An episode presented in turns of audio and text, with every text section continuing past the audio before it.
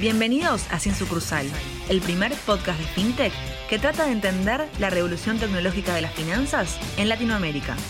Bienvenidos a Sin Sucursal, el primer podcast de innovación FinTech de Latinoamérica.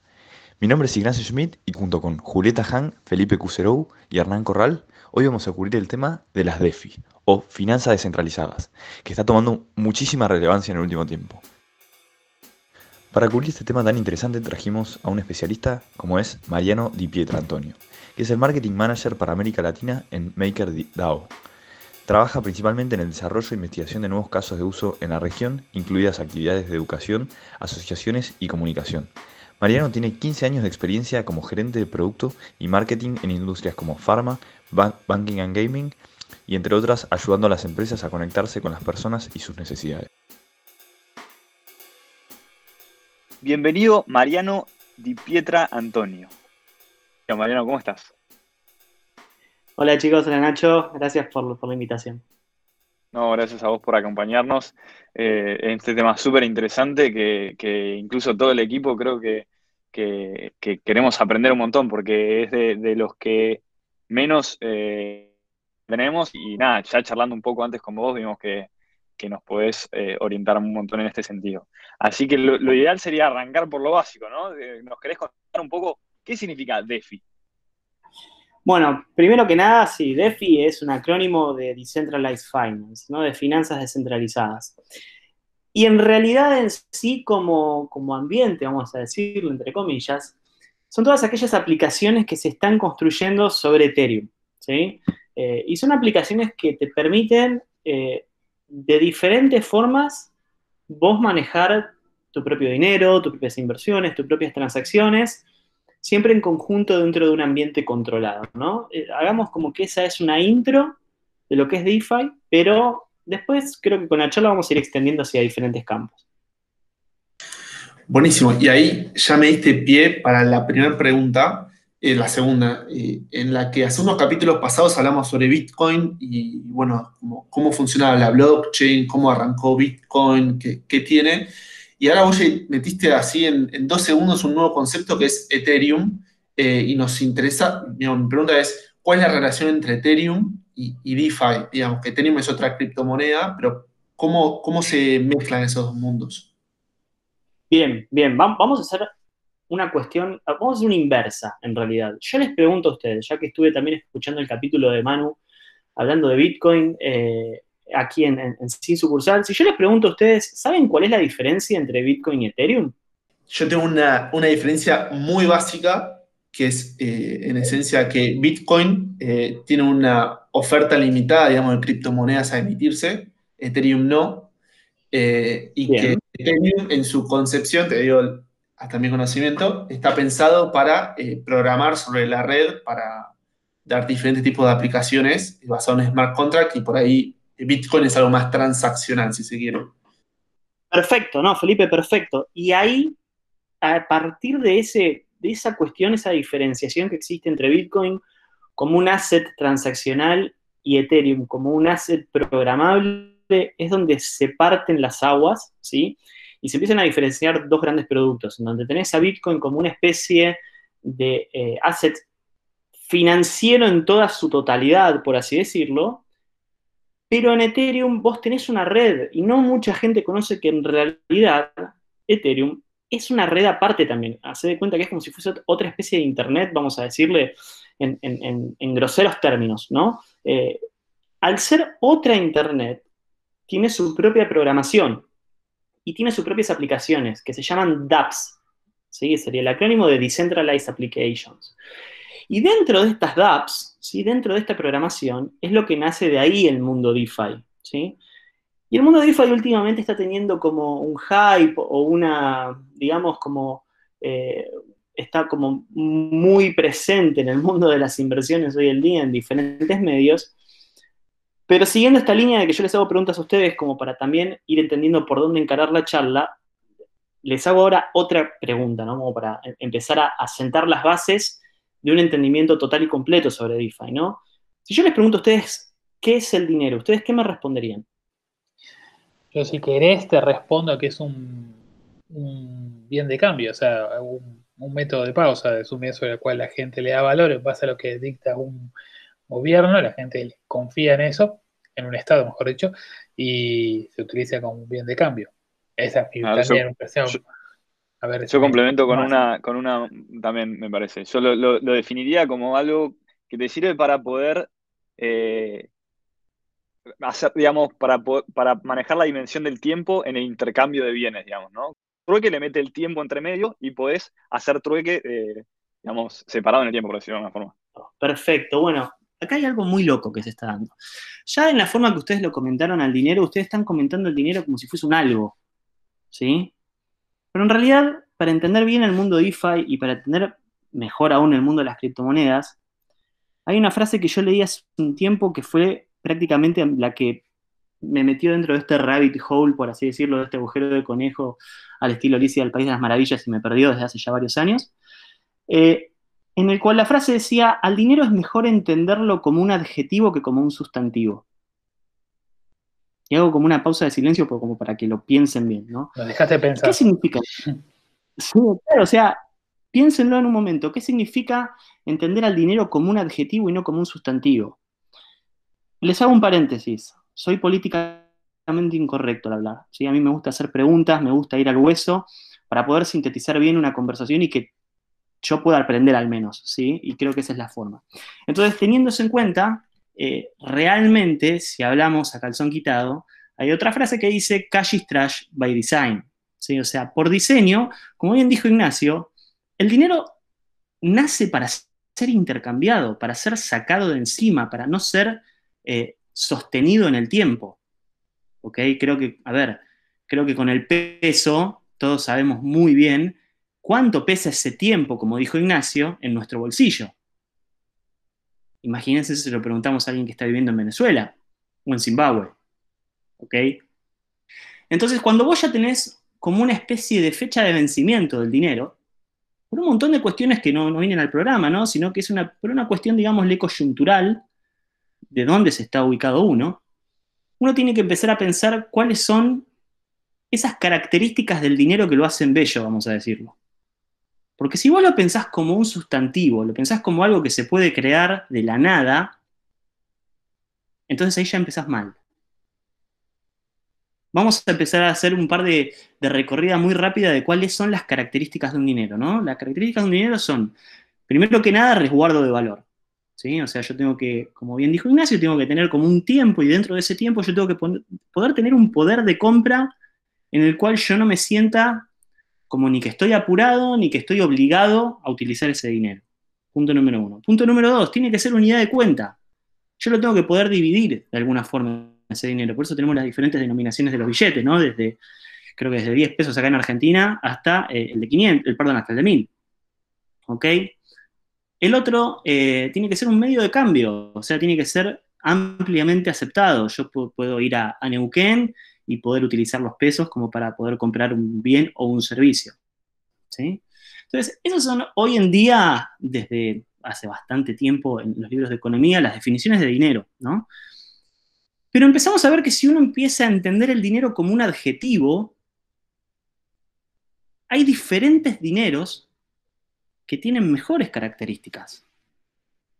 Hay diferentes dineros que tienen mejor resguardo de valor, hay diferentes dineros que son mejor medios de cambio, porque son más aceptados, y en términos de unidad de cuenta son más o menos lo mismo, ¿sí?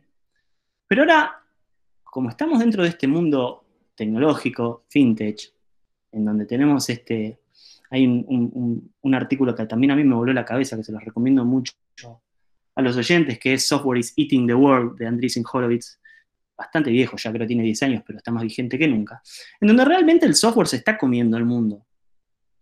Entonces, como el software se está comiendo el mundo, uno debería agregarle otra característica al dinero, que es la programabilidad. Entonces empezamos de vuelta. Unidad de cuenta, resguardo de valor, medio de cambio y programabilidad. Entonces ahí ya tenemos como un nuevo dinero. Es un dinero mejor. Es un dinero que te permite tener una lógica. Y es un dinero que empieza a ser un valor nativo a una red.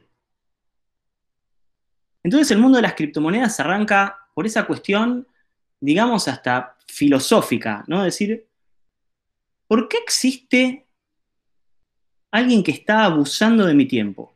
Que dentro de lo que sería eh, el campo de, la filosofía se le dice el, el dilema del agente principal, ¿no? Que es alguien que con su decisión no acarrea el costo de la misma. O como diría Nassim Taleb en su, libro eh, Antifragilidad, eh, no tiene skin in the game, no tiene pellejo en, juego, por así decirlo. Entonces puede tomar las decisiones que, que quiera. Porque los que llevan el costo de esa decisión son otros. Entonces, si vos te pones a pensar en un sistema económico, en un dinero, en donde todo tu trabajo, por así decirlo, todo tu tiempo que vos le estás metiendo desde que te levantás temprano hasta que te acostás tarde, hasta que no le estás dando bola a tu hijo o hasta que te peleas con tu pareja por tener que, llegar a un deadline, y está diluido por alguien más que no acarrea el costo de eso, entonces ahí hay una simetría terrible, terrible, terrible, terrible. ¿sí? Entonces, ¿de qué te habla DeFi y de qué te habla el mundo de las criptomonedas? Te habla de que Primeramente, no debería existir esta simetría de información o poder dentro de una herramienta financiera. El dinero tiene que ser el mejor adjetivo para todos y no el mejor sustantivo para algunos. Y de eso se agarra DeFi también. Entonces, volviendo a la pregunta de qué es DeFi, ¿sí? vos en DeFi tenés la base de que primero tenés un valor nativo a esa red donde ese valor es conocido por todos, donde ese valor tiene unas reglas claras de juego donde vos sabés su emisión, sabés su respaldo, sabés su circulación, sabés la cantidad de wallets, cuánto tiene cada wallet, cuánto transa cada wallet, cuánto se paga de comisión por transacción, sabés absolutamente todo sabes absolutamente todo. Entonces, desde ese lado, cuando vos tenés esas reglas claras y absolutamente nadie puede venir a modificar esas reglas, por más millonario que sea, por más poder que tenga, se empiezan a construir otros servicios financieros. Son otras las reglas de juego. Y a partir de ahí es donde se produce un mundo que a mí, sinceramente, está avanzando tan rápido que yo estando dentro de este mismo mundo ya no, no, doy abasto a estar al día, ¿sí? Pero creo que esa es la cuestión que tienen que llevarse hoy los oyentes y, y ustedes chicos, que es, hay un nuevo dinero que tiene mejores características, lo único es que tenemos que acostumbrarnos a eso. Y creo que a partir de ahí, en realidad, la charla ahora ya empieza con una base diferente sobre lo que empecemos a charlar de DeFi para, pasar en limpio, digamos. En esencia, un, DeFi, por todo lo que comentaste recién, sería, digamos, en vez de confiar, por ejemplo, tu, saldo, tu dinero en una cuenta bancaria, por un ejemplo, una caja de ahorro, y confiar que el banco, digamos, no está, digamos, está está guardando tu dinero y no está haciendo un abuso del mismo y que si vos vas a tu banco lo puedes retirar en efectivo, estás confiando en un protocolo en, algo que está, digamos, en el código diseñado para que tu dinero haga lo que vos esperás que haga. ¿Es eso en esencia, digamos? Si haces una comparativa de tu saldo en una wallet cripto versus en una caja de ahorro. Exactamente, hay como una especie de comparación que siempre se hace en el mundillo que te dicen, che, feliz, si yo te doy a elegir entre dos cuestiones, dos más dos es cuatro, o tenés que confiar en que un humano se porte bien.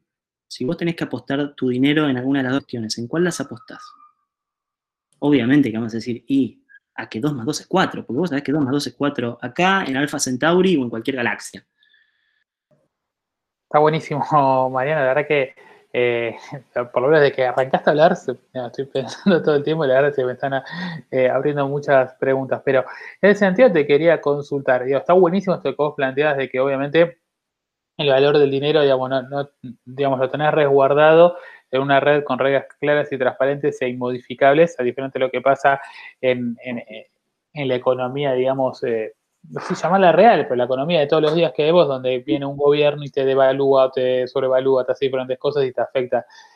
Pero eso también está basado en, eh, la formación de precios, ¿no? O sea, la computadora puede por algún motivo, eh, porque de repente los componentes que la, que la digamos, los accesorios de una computadora pueden ser más baratos en el sistema porque se descubren nuevas fuentes de hacerlo más barato. Em, digo, al final de cuentas, también ese valor, cuando lo llevas a la economía real, también puede variar el precio de las cosas y por ende el valor de ese dinero, ya sea digital o no. ¿Cómo lo ves eso? Sí, es cierto, pero acá creo que también hay como varias cosas que tener en cuenta, ¿no?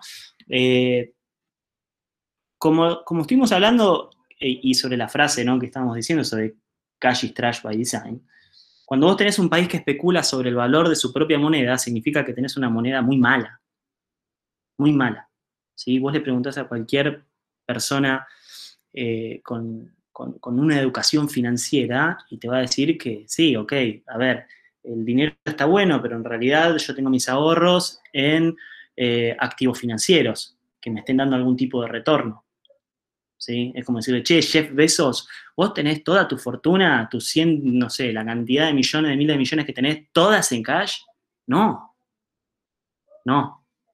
Entonces, parándote desde ese lado, formando un precio del activo que vos quieras, una computadora o una manzana o lo que sea, la prima de riesgo que hoy le tiene que poner un emprendedor al producto o servicio que está dando mucho de esa prima de riesgo es también el, dinero con el que es pagado. Y ahí está el problema. Ese es el problema. Si después los componentes se vuelven más o menos caros por diferentes fuerzas del mercado, listo, perfecto. Eso involucra más a lo que es la formación del precio dentro de la planilla de costos. Pero cuando ya un productor o un vendedor te pone cada uno dentro de lo que es cada hop o cada salto en, el supply chain, supply chain, eh, su prima de riesgo en relación a ese dinero, eso te acelera la inflación de una forma demencial. ¿Todo por qué? Por culpa de tener un dinero que es malo. Y eso que te genera costos. Esos costos que te generan costos operativos, obviamente. Cuando vos tenés costos operativos, el producto que le llega al cliente es un peor producto. ¿sí? Vamos a hablar, por ejemplo, una de las cosas que más me voló la cabeza en el último mes de DeFi. Hay una, una plataforma que se llama Balancer. Para que te des una idea, Balancer hace de cuenta que es el mix perfecto entre Nasdaq y BlackRock.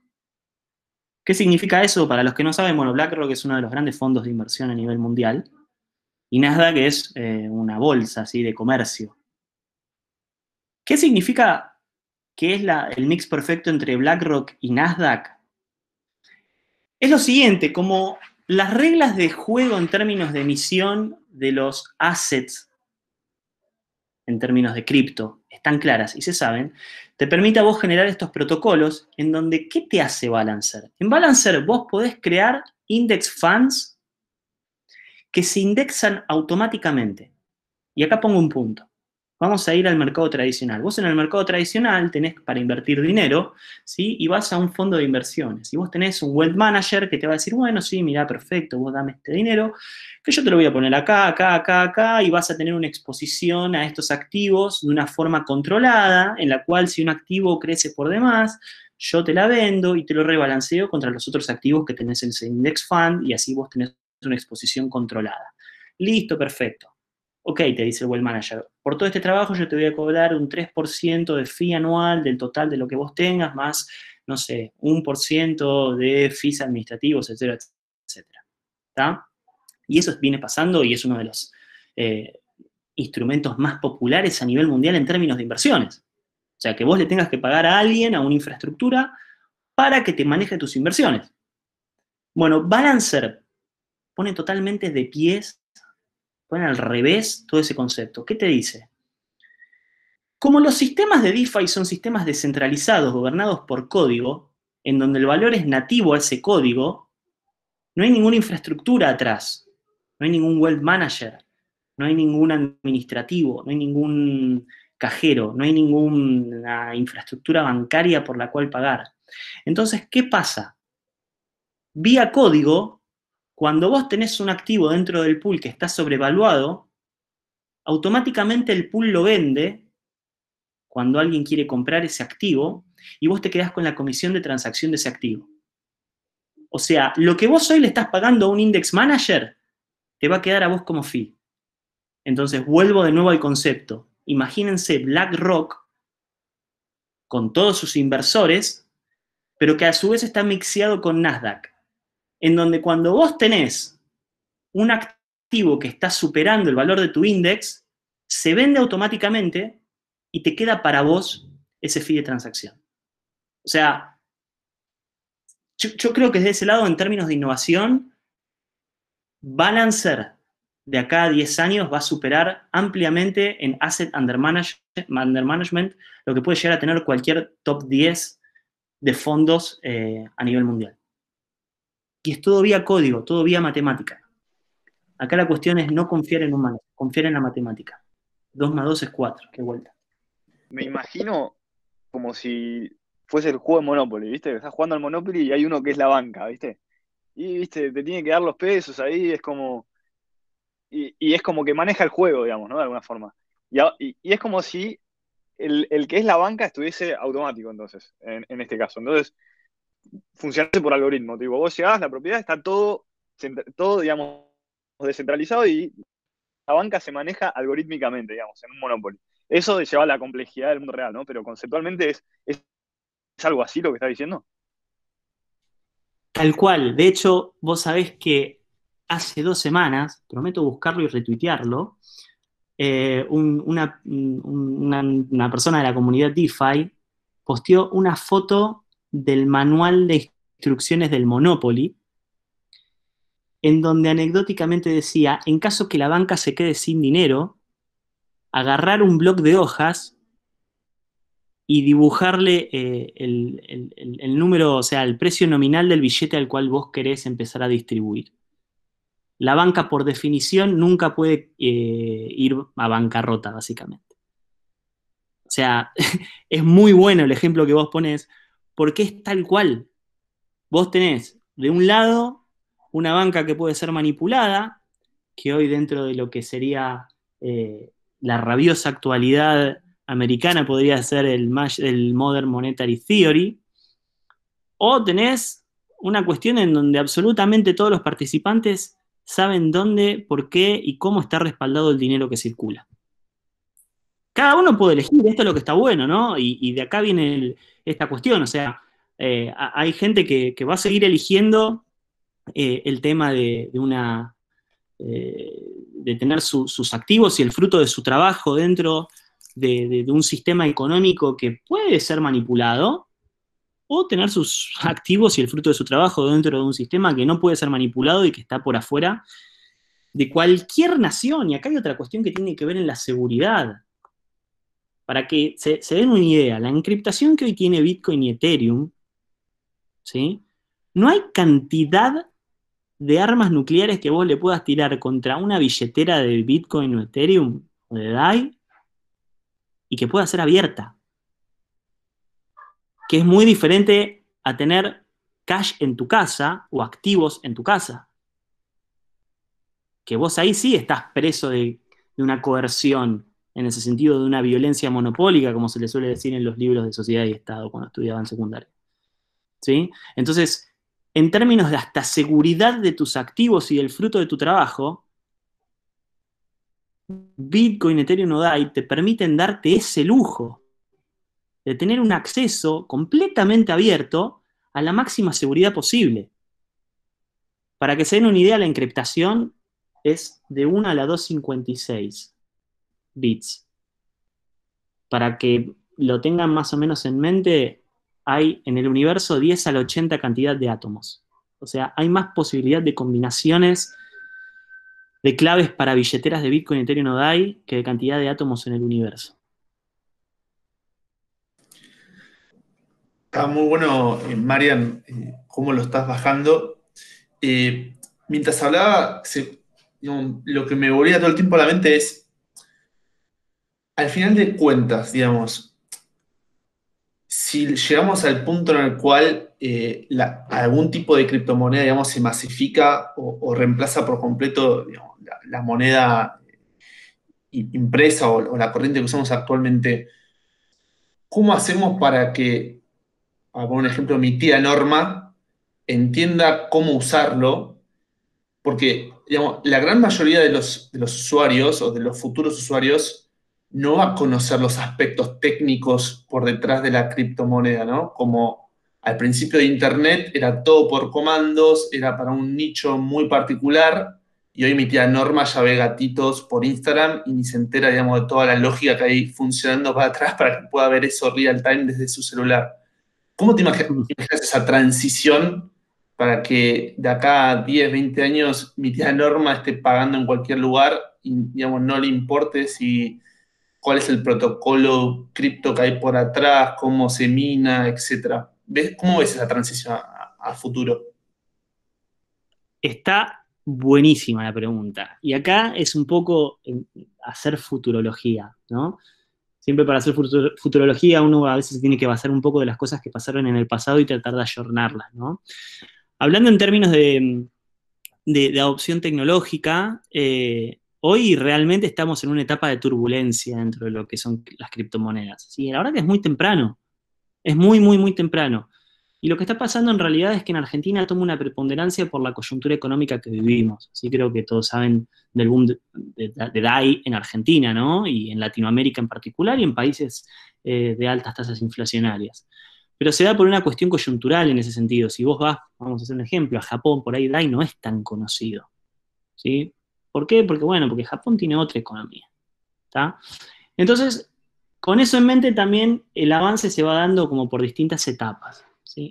Más centrado en tu pregunta, hagamos un poco eh, un ejercicio de imaginación. A ver, dentro de lo que fue, por ejemplo, el diseño de apps en Android, el design material, todas estas cuestiones de estandarización de diseños y gráficos para aplicaciones mobile, salió bastante tiempo después de que ya existía el App Store, de que ya existía Android, de que ya existía el App Store, de que ya existían diferentes frameworks de desarrollos para aplicaciones, ¿no? Y a partir de ese design material, ¿sí? empezamos a saber, por ejemplo, que, o la, que la tuerquita o las tres rayas en una, en una app nos indican que eso es un menú. ¿sí? Y, que de esa forma nosotros le podemos explicar, como yo le expliqué a mi vieja, cómo instalarse el Candy Crush y cómo comprar los corazoncitos para que tenga vidas. Entonces, desde ese lado, acá se viene como un trabajo muy, muy, muy fuerte en la abstracción de esta tecnología. ¿sí? Cómo esa abstracción gracias a la gente de producto, puede ser traducida de una forma fácil, ¿sí? Eh, a ver, yo hoy manejo, tengo carnet de registro, pero le soy 100% sincero, no tengo ni idea de cómo se cambia una, goma, te lo juro. Soy un inútil en eso. ¿no? abro el capot y sé que gracias que le sé poner agua al sapito. ¿Sí? O sea, no conozco el inner working de un auto, pero lo sé manejar me puedo ir de viaje, puedo hacer usufructo de ese bien en ese sentido. Entonces yo creo que en esa situación se va a dar algo similar, en donde vamos a tener con el tiempo una traducción de lo que se puede hacer con esa tecnología gracias al avance de lo que se ve en términos de open source, de programación, de frameworks, de producto, de user research, de un montón de cosas. Esto la verdad que es una historia que se está contando en el día a día, no, no, no hay acá un guion ya establecido. Sí podemos decir que las buenas prácticas dentro de lo que se está haciendo en el mundo fintech están empezando a como pavimentar ese camino, ¿no? Eh, y, de esa forma vamos a empezar a ver diferentes eh, empresas, startups, que le empiecen a dar cada uno su entendimiento de ese mundo, ¿sí? Dentro, por ejemplo, del mundo de DAI, hay muchas wallets denominadas en DAI y otras muchas wallets denominadas en, dólares, a pesar de que es prácticamente lo mismo, ¿sí? Pero vos charlas con los founders de cada una de esas apps y te dicen cosas distintas. Uno te dice, no, mira, yo la verdad es que quiero eh, que esté denominada en DAI porque la gente de esa forma entiende que si entiende DAI, sabe que su dinero está completamente afuera del sistema y es un opt-out del sistema. Y otro te dice, no, yo quiero una denominación en dólares porque mi total addressable market para, para ese sentido es muchísimo más amplio. ¿Sí? Entonces es como que va un poco de ese, de ese lado. Y si también hacemos un viaje en el tiempo, cuando ni bien salió Internet acá en Argentina, yo me acuerdo que había cursos de Internet, había cursos de cómo enviar mail, había cursos de Word, había cursos de, no sé, como de todo lo que te ofrecía Internet en ese momento. Y hoy también hay cursos de criptomonedas. Por más que por suerte estamos en una, en una época en la cual los medios de social media y todas esas cuestiones de las plataformas de blogging eh, hace que sea prácticamente gratis que vos tengas que cómo, cómo, aprender todo este mundo, ¿no? Pero sí es algo que es una historia que se cuenta día a día y que lo que está bueno de esto es que eh, te, permite obtener como otra, como otra mirada de la situación. ¿sí? Yo creo que acá el hecho, lo más interesante de todo esto, no es los retornos que te pueda dar. Lo más interesante de esto, chicos, es tener opciones. Es tener opciones. Si no tuviésemos opciones, estaríamos jodidos. ¿Sí? Nosotros en Argentina, la verdad que, a ver, gracias a mi, laburo eh, en, Maker, la verdad que, recorrí muchos países. Eh, a ver, una de las, cosas que yo hago en Maker es estudiar cómo, cómo la gente se relaciona con el dinero. Cómo la gente usa el dinero, qué piensa del dinero, qué ama del dinero, qué odia del dinero. Y, dentro de, de, esa premisa, todo lo que se pueda ampliar en diferentes verticales, ¿no? Y, y la verdad que lo que pasa en Argentina es algo tan loco, tan, tan loco, y es tan, tan, tan, no sé cómo explicarlo, es muy cambalache, ¿no? Porque, para ponerles un ejemplo, en Argentina nosotros tenemos un sistema de transferencia bancaria que es top a nivel mundial. Tener una transferencia instantánea en el día, bancaria, no pasa en todos los países del mundo por más avanzados que sean. En Estados Unidos con el ACH, el Automated Clearing House, para una transferencia te tarda dos o tres días. Al día de hoy, ¿eh? Por eso se hizo tan famoso PayPal. PayPal fue una locura. Pues decimos, oh, mirá, qué, bárbaro, te permite transferencias en el día de, un valor. Y después ellos tenían que hacer su settlement, ¿no? Dentro del backend. Pero hoy en Argentina, la verdad que el hecho de utilizar Brubank, utilizar Walla, Mercado Pago y que o Naranja y que de repente, che, te mando, sí, toma, pum, listo, me llegó y con un mensajito y un montón de cosas, eh, o, mismo hacerlo dentro de un home banking, es, es loco. Yo te digo que lo vi afuera, es loco, no pasa en todo el mundo. Estamos por ahí como muy sumidos en, en la historia también de lo que fue WeChat o Alipay o lo que sea pero, vamos a hablar en serio, o sea, las cosas y la tecnología bancaria que hay en Argentina es bastante avanzada. ¿sí? Em, y desde ese lado creo que ahí tenemos una delantera y tenemos un usuario que está, entre comillas, muy mimado en cuanto a lo que se puede hacer financieramente en Argentina. Pero después también tenemos la otra moneda, controles de capital, regulaciones. Yo la verdad que hoy, la verdad que ustedes chicos que, trabajan en, en, fintech con, envíos de dinero, no me quiero ni imaginar lo que debe ser estar al constante eh, son y movimiento de las circulares del BCRA en términos de transferencia de dinero.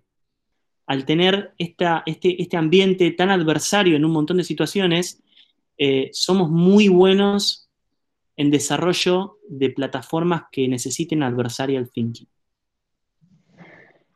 Es espectacular, nos estás dando una clase magistral de, lo que es este mundo que, nosotros tocábamos muy oído y poder meternos y, averiguar un poco más de esto, no solamente creo que nos está abriendo mucho la cabeza a nivel de lo que puede ser finanzas tecnológicas, sino a nivel de antropología, sociología y la y sociedad, ¿no?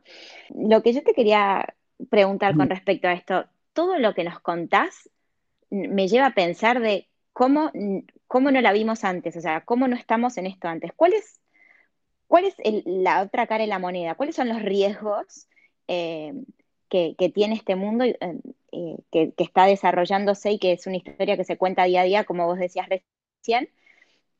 ¿Cuál es ese lado B? ¿no? Porque si, si vos empezaste diciendo que todo esto era como una, una red de Internet paralela, y todo lo que me contás o nos contaste por el momento de un jardín de rosas, ¿dónde está lo que no estamos viendo? Esto de estar opt-out del sistema, también puede hacer que se genere, eh, no sé, una red de, tráfico, o sea, donde se trafique dinero eh, no legal, eh, que de alguna manera alguien desarrolle un código, porque eventualmente entiendo que alguien, en algún momento hubo intervención humana para empezar a armar este código, para, para construir toda esta red.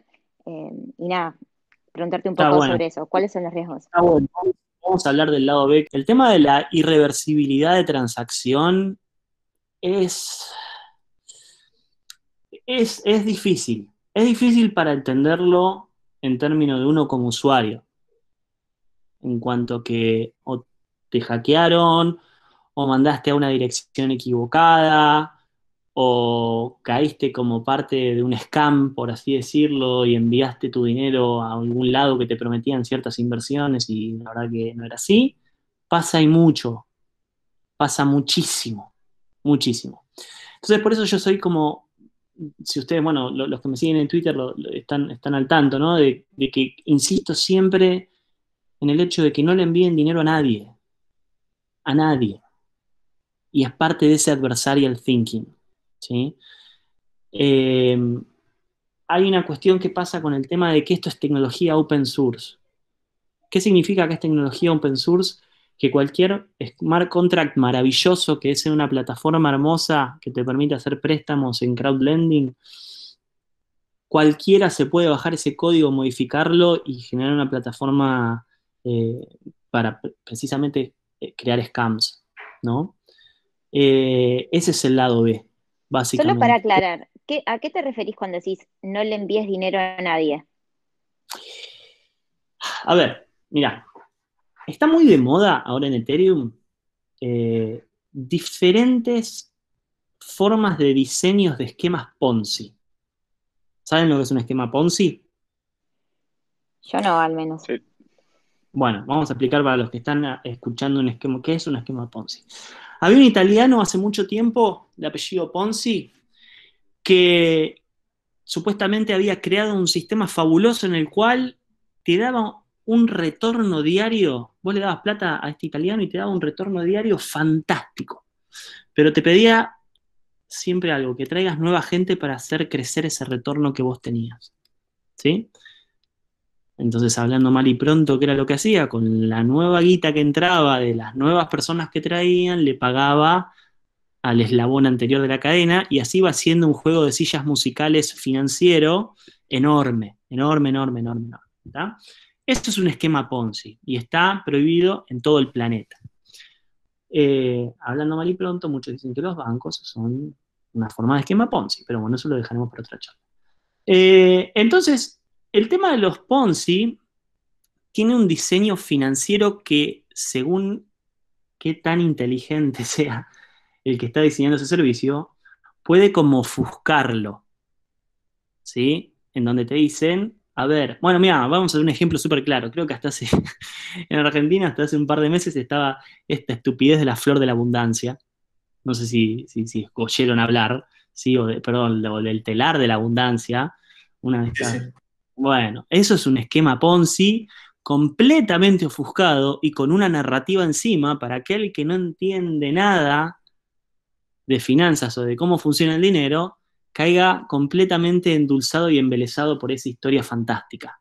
¿sí?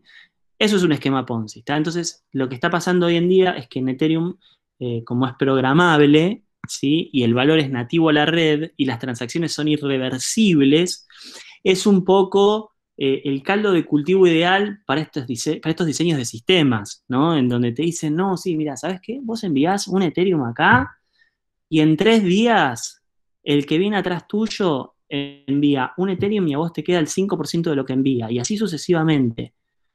Y la idea es que lleguemos todos juntos al 31 de diciembre y ahí se resetea el sistema y tienen que sacar todos un 10%.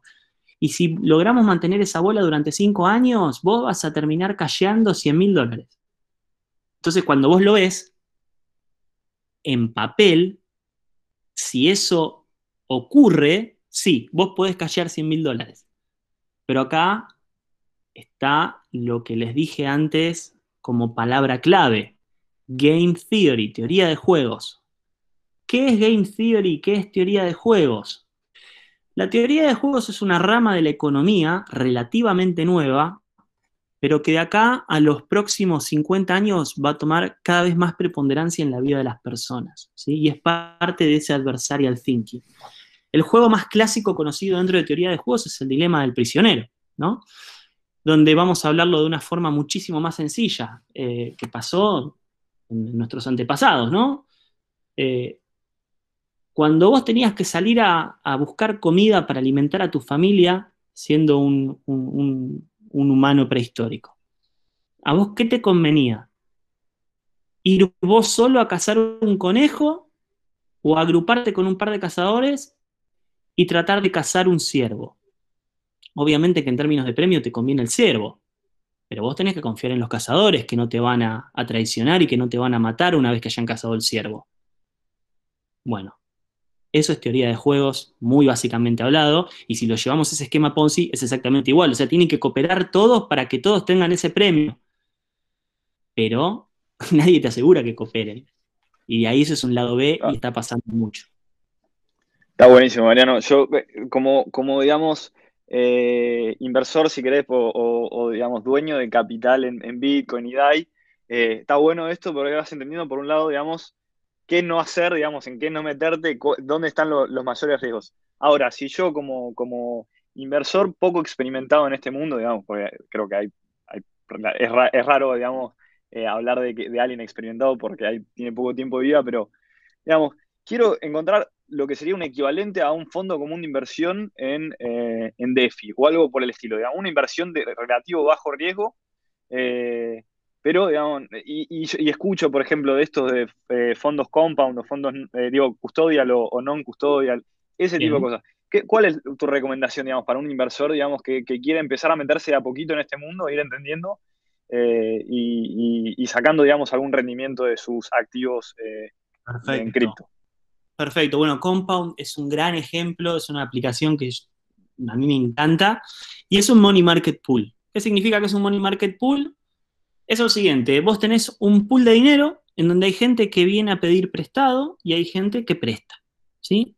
Y la tasa de interés que o pagás o recibís, según sea tu función, si pedís prestado o prestas, es en relación a qué cantidad de valor en dólares hay en ese pool.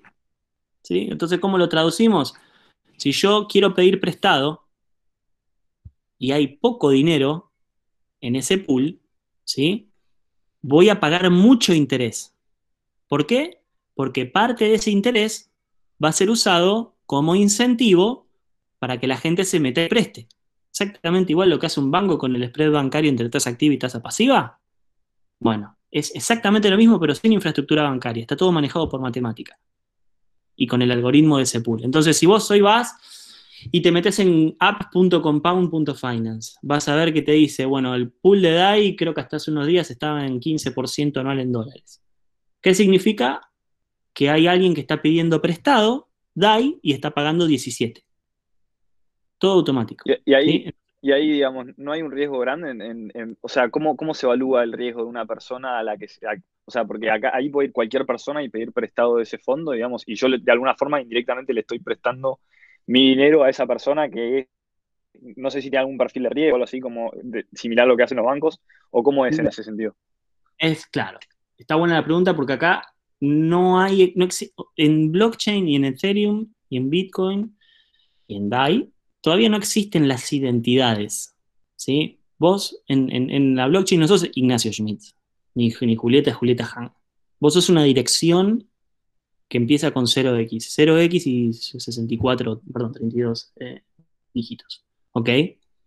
Entonces, desde ese lado, vos decís, ok, ¿cómo hago que esta, digamos, persona, entre comillas, eh, tenga una accountability frente a esto? ¿no? Eh, entonces, lo que se hace es la sobrecolateralización. ¿Qué significa? Vos, Ignacio, querés pedir prestado, tenés que dejar un colateral para poder sacar una porción de ese colateral. Es como, imagínate como hipotecar tu casa, ¿sí?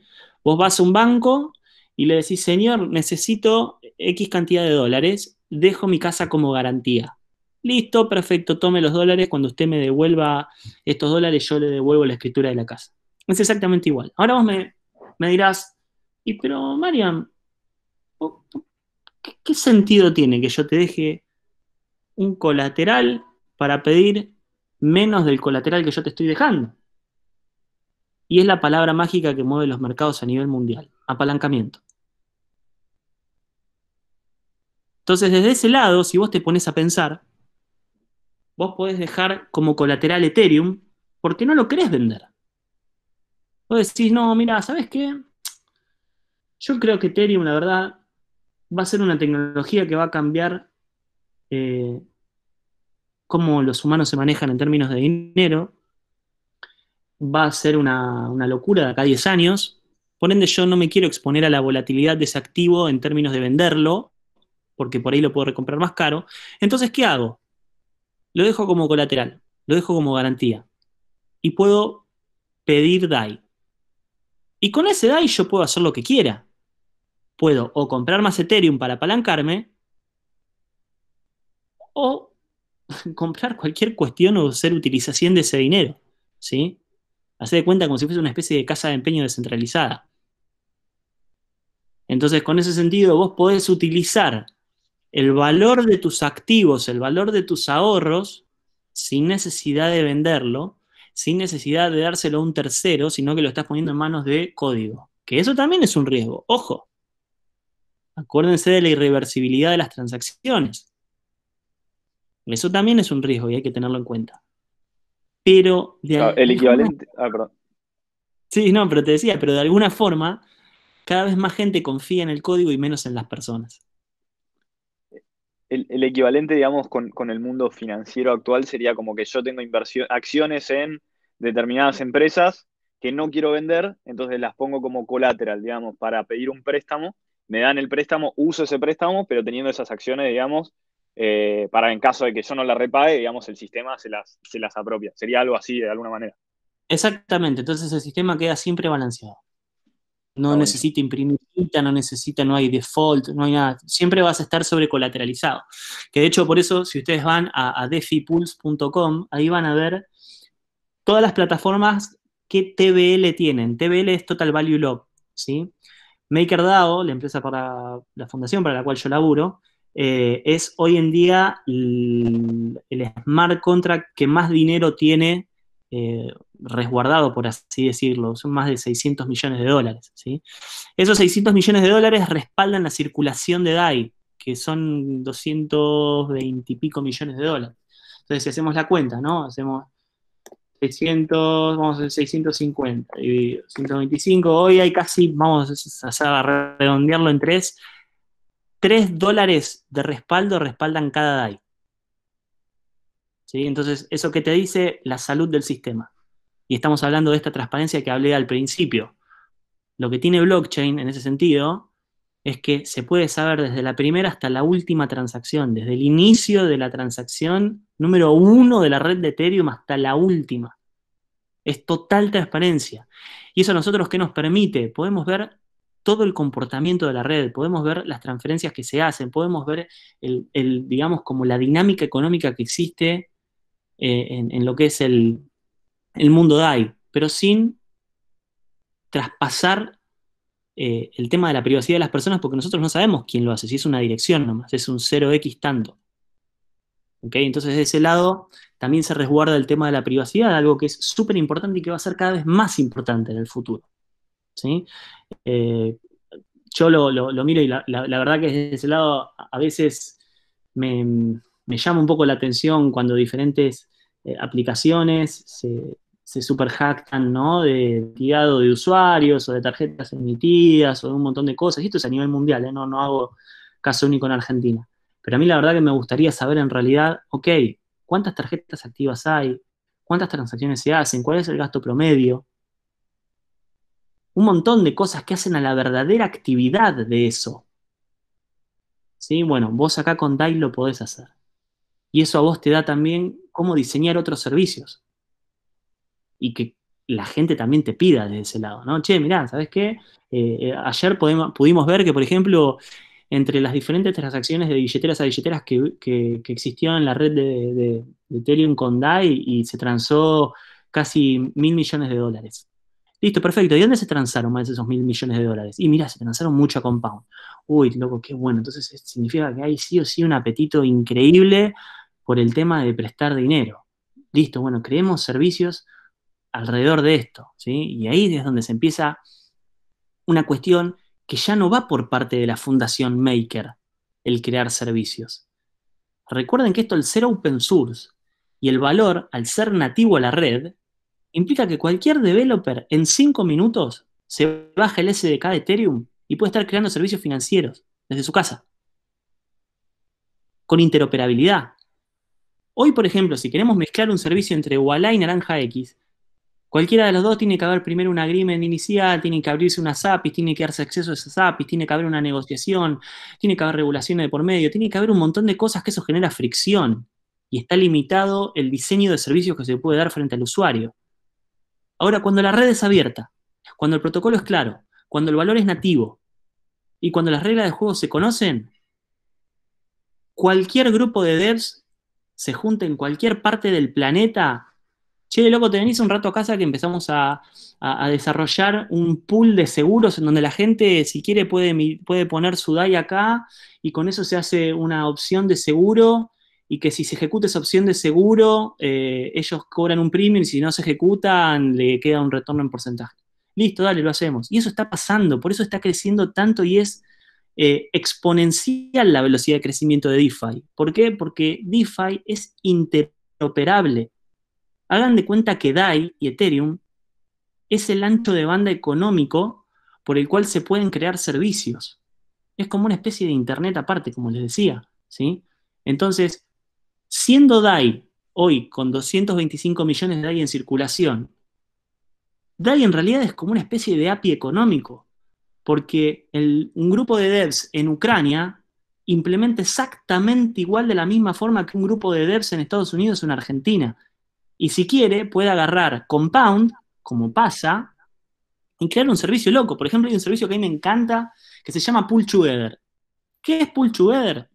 Pull Together es, se le, le, llaman, le dicen una lotería de no pérdida. ¿Qué significa? Vos con tu DAI podés comprar un ticket. O sea, un DAI igual un ticket. ¿Qué hacen? Con todos los tickets barra DAI que vendieron, los ponen en compound el interés que se genere al cabo de una semana en ese pool de compound se sortea entre los que compraron el ticket. Entonces, cuando vos no querés participar más, retirás tu DAI, o sea, entregás tu ticket y volvés a sacar tu DAI. Eso es interoperabilidad. ¿Qué significa? Vos estuviste participando de un sorteo por los intereses de un pool de dinero sin haber gastado guita. Eso es innovación. Eso es una cosa nueva que no hay. ¿sí? Y está totalmente abierto. Y eso es interoperabilidad. Y eso lo creó tres pibes de Estados Unidos que son unos fenómenos. Creo que no sé si tienen más de 20 años. Y la están rompiendo. ¿Rompiendo por qué? Porque accede todo el mundo a eso.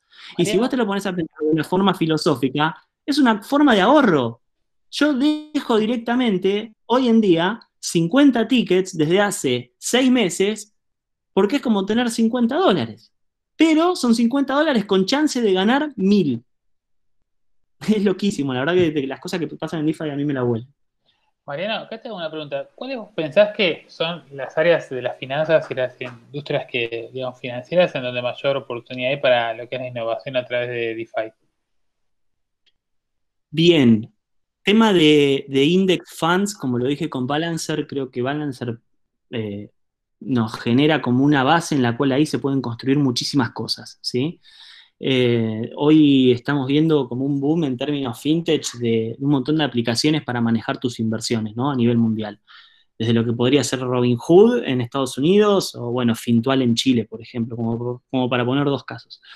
Creo que a partir de ahí lo que puede crearse en Balancer como, como un protocolo eh, va a ser a ver, estoy haciendo un poco de futurología en ese sentido, pero por ejemplo, todo lo que tenga que ver con seguros de retiro, es probable que mucho se pase a, ese, a ese ecosistema, ¿sí? Sobre todo porque obviamente eh, el tema de, la estructura de los sistemas jubilatorios a nivel mundial está cada vez más en, peligro, ¿no? O sea, los gobiernos lo único que pueden hacer en ese sentido es ampliar la edad jubilatoria. Pero, pero, pero desde el lado tecnológico y de las finanzas tradicionales, creo que ahí hay una beta importantísima en cómo la gente puede empezar a planear su retiro eh, haciendo un opt-out del sistema tradicional y Balancer es la, es la plataforma para eso. Está buenísimo, Mariano. Ahora, eh, ya, ya para, ir cerrando, creo que lo que hay para hablar me parece que es infinito y, tiene una velocidad de expansión más rápida que el universo, me parece, por lo que contás. Eh, pero, pero para la gente que se quiere informar más sobre el tema y quedó manija, y, yo personalmente también, si, si em, no sé, videos de canal de YouTube, podcast, cualquier cosa, ¿viste? Eh, ¿qué, recomendaciones tenés para seguir eh, informándose sobre este, este universo, digamos? Bien, bueno, a ver, viene el momento del chivo ahora. Em, tengo un canal de YouTube donde hablo de todas, digamos, últimas noticias del mundo DeFi, que es youtube.com barra DeFi-latam. Eh, ahí hacemos entrevistas y explicamos todos y cada uno de los servicios eh, más eh, sofisticados e innovadores del mundo de DeFi. Eh, después, bueno, nada, en Twitter también si quieren, yo estoy constantemente tuiteando sobre diferentes cosas que están pasando en el mundo DeFi, tanto para lo bueno como para lo malo. Me pueden seguir en arroba mariandipietra. y después mucho se da en, bueno, defipulse.com, está en inglés, lo único. Si no, directamente también en, en Medium, si ponen DeFi, hay una cantidad impresionante de diferentes artículos. Y eh, la semana que viene estoy lanzando un blog, marianodp.com, en donde, bueno, ahí eh, hago también un, ejercicio mental, me hablo a mí mismo eh, en, muchas de las cosas que hoy estuvimos hablando en la charla, que tienen que ver con DeFi, dinero, propiedad privada, filosofía del dinero, filosofía de la economía, de las finanzas y un montón de cosas que, que, por ahí no son tan duras en números, pero, pero que sí nos, pueden por ahí despertar curiosidad, ¿no? Está buenísimo, calzamos, calzamos justo el programa entonces para, para que todos los que los que estén interesados te puedan, puedan escuchar todo lo que, lo que contás fuera de, fuera de esto. Eh, bueno, de parte de todo el equipo me gustaría agradecerte muchísimo, creo que fue en todo sentido, digamos, eh, no sé, a mí me rompió la cabeza un poco. Eh, así que muchísimas gracias. No, no, gracias a ustedes chicos y bueno, creo que, un poco la idea es esa, eh, despertar curiosidad, ¿no? Eh, la curiosidad como, motor de aprendizaje y la discusión me parece que es una de las mejores cosas que existe y la verdad que ustedes con lo que están haciendo con, con Sin Sucursal es parte de eso y, y me encanta y los aplaudo por el laburo que están haciendo. Muchísimas gracias.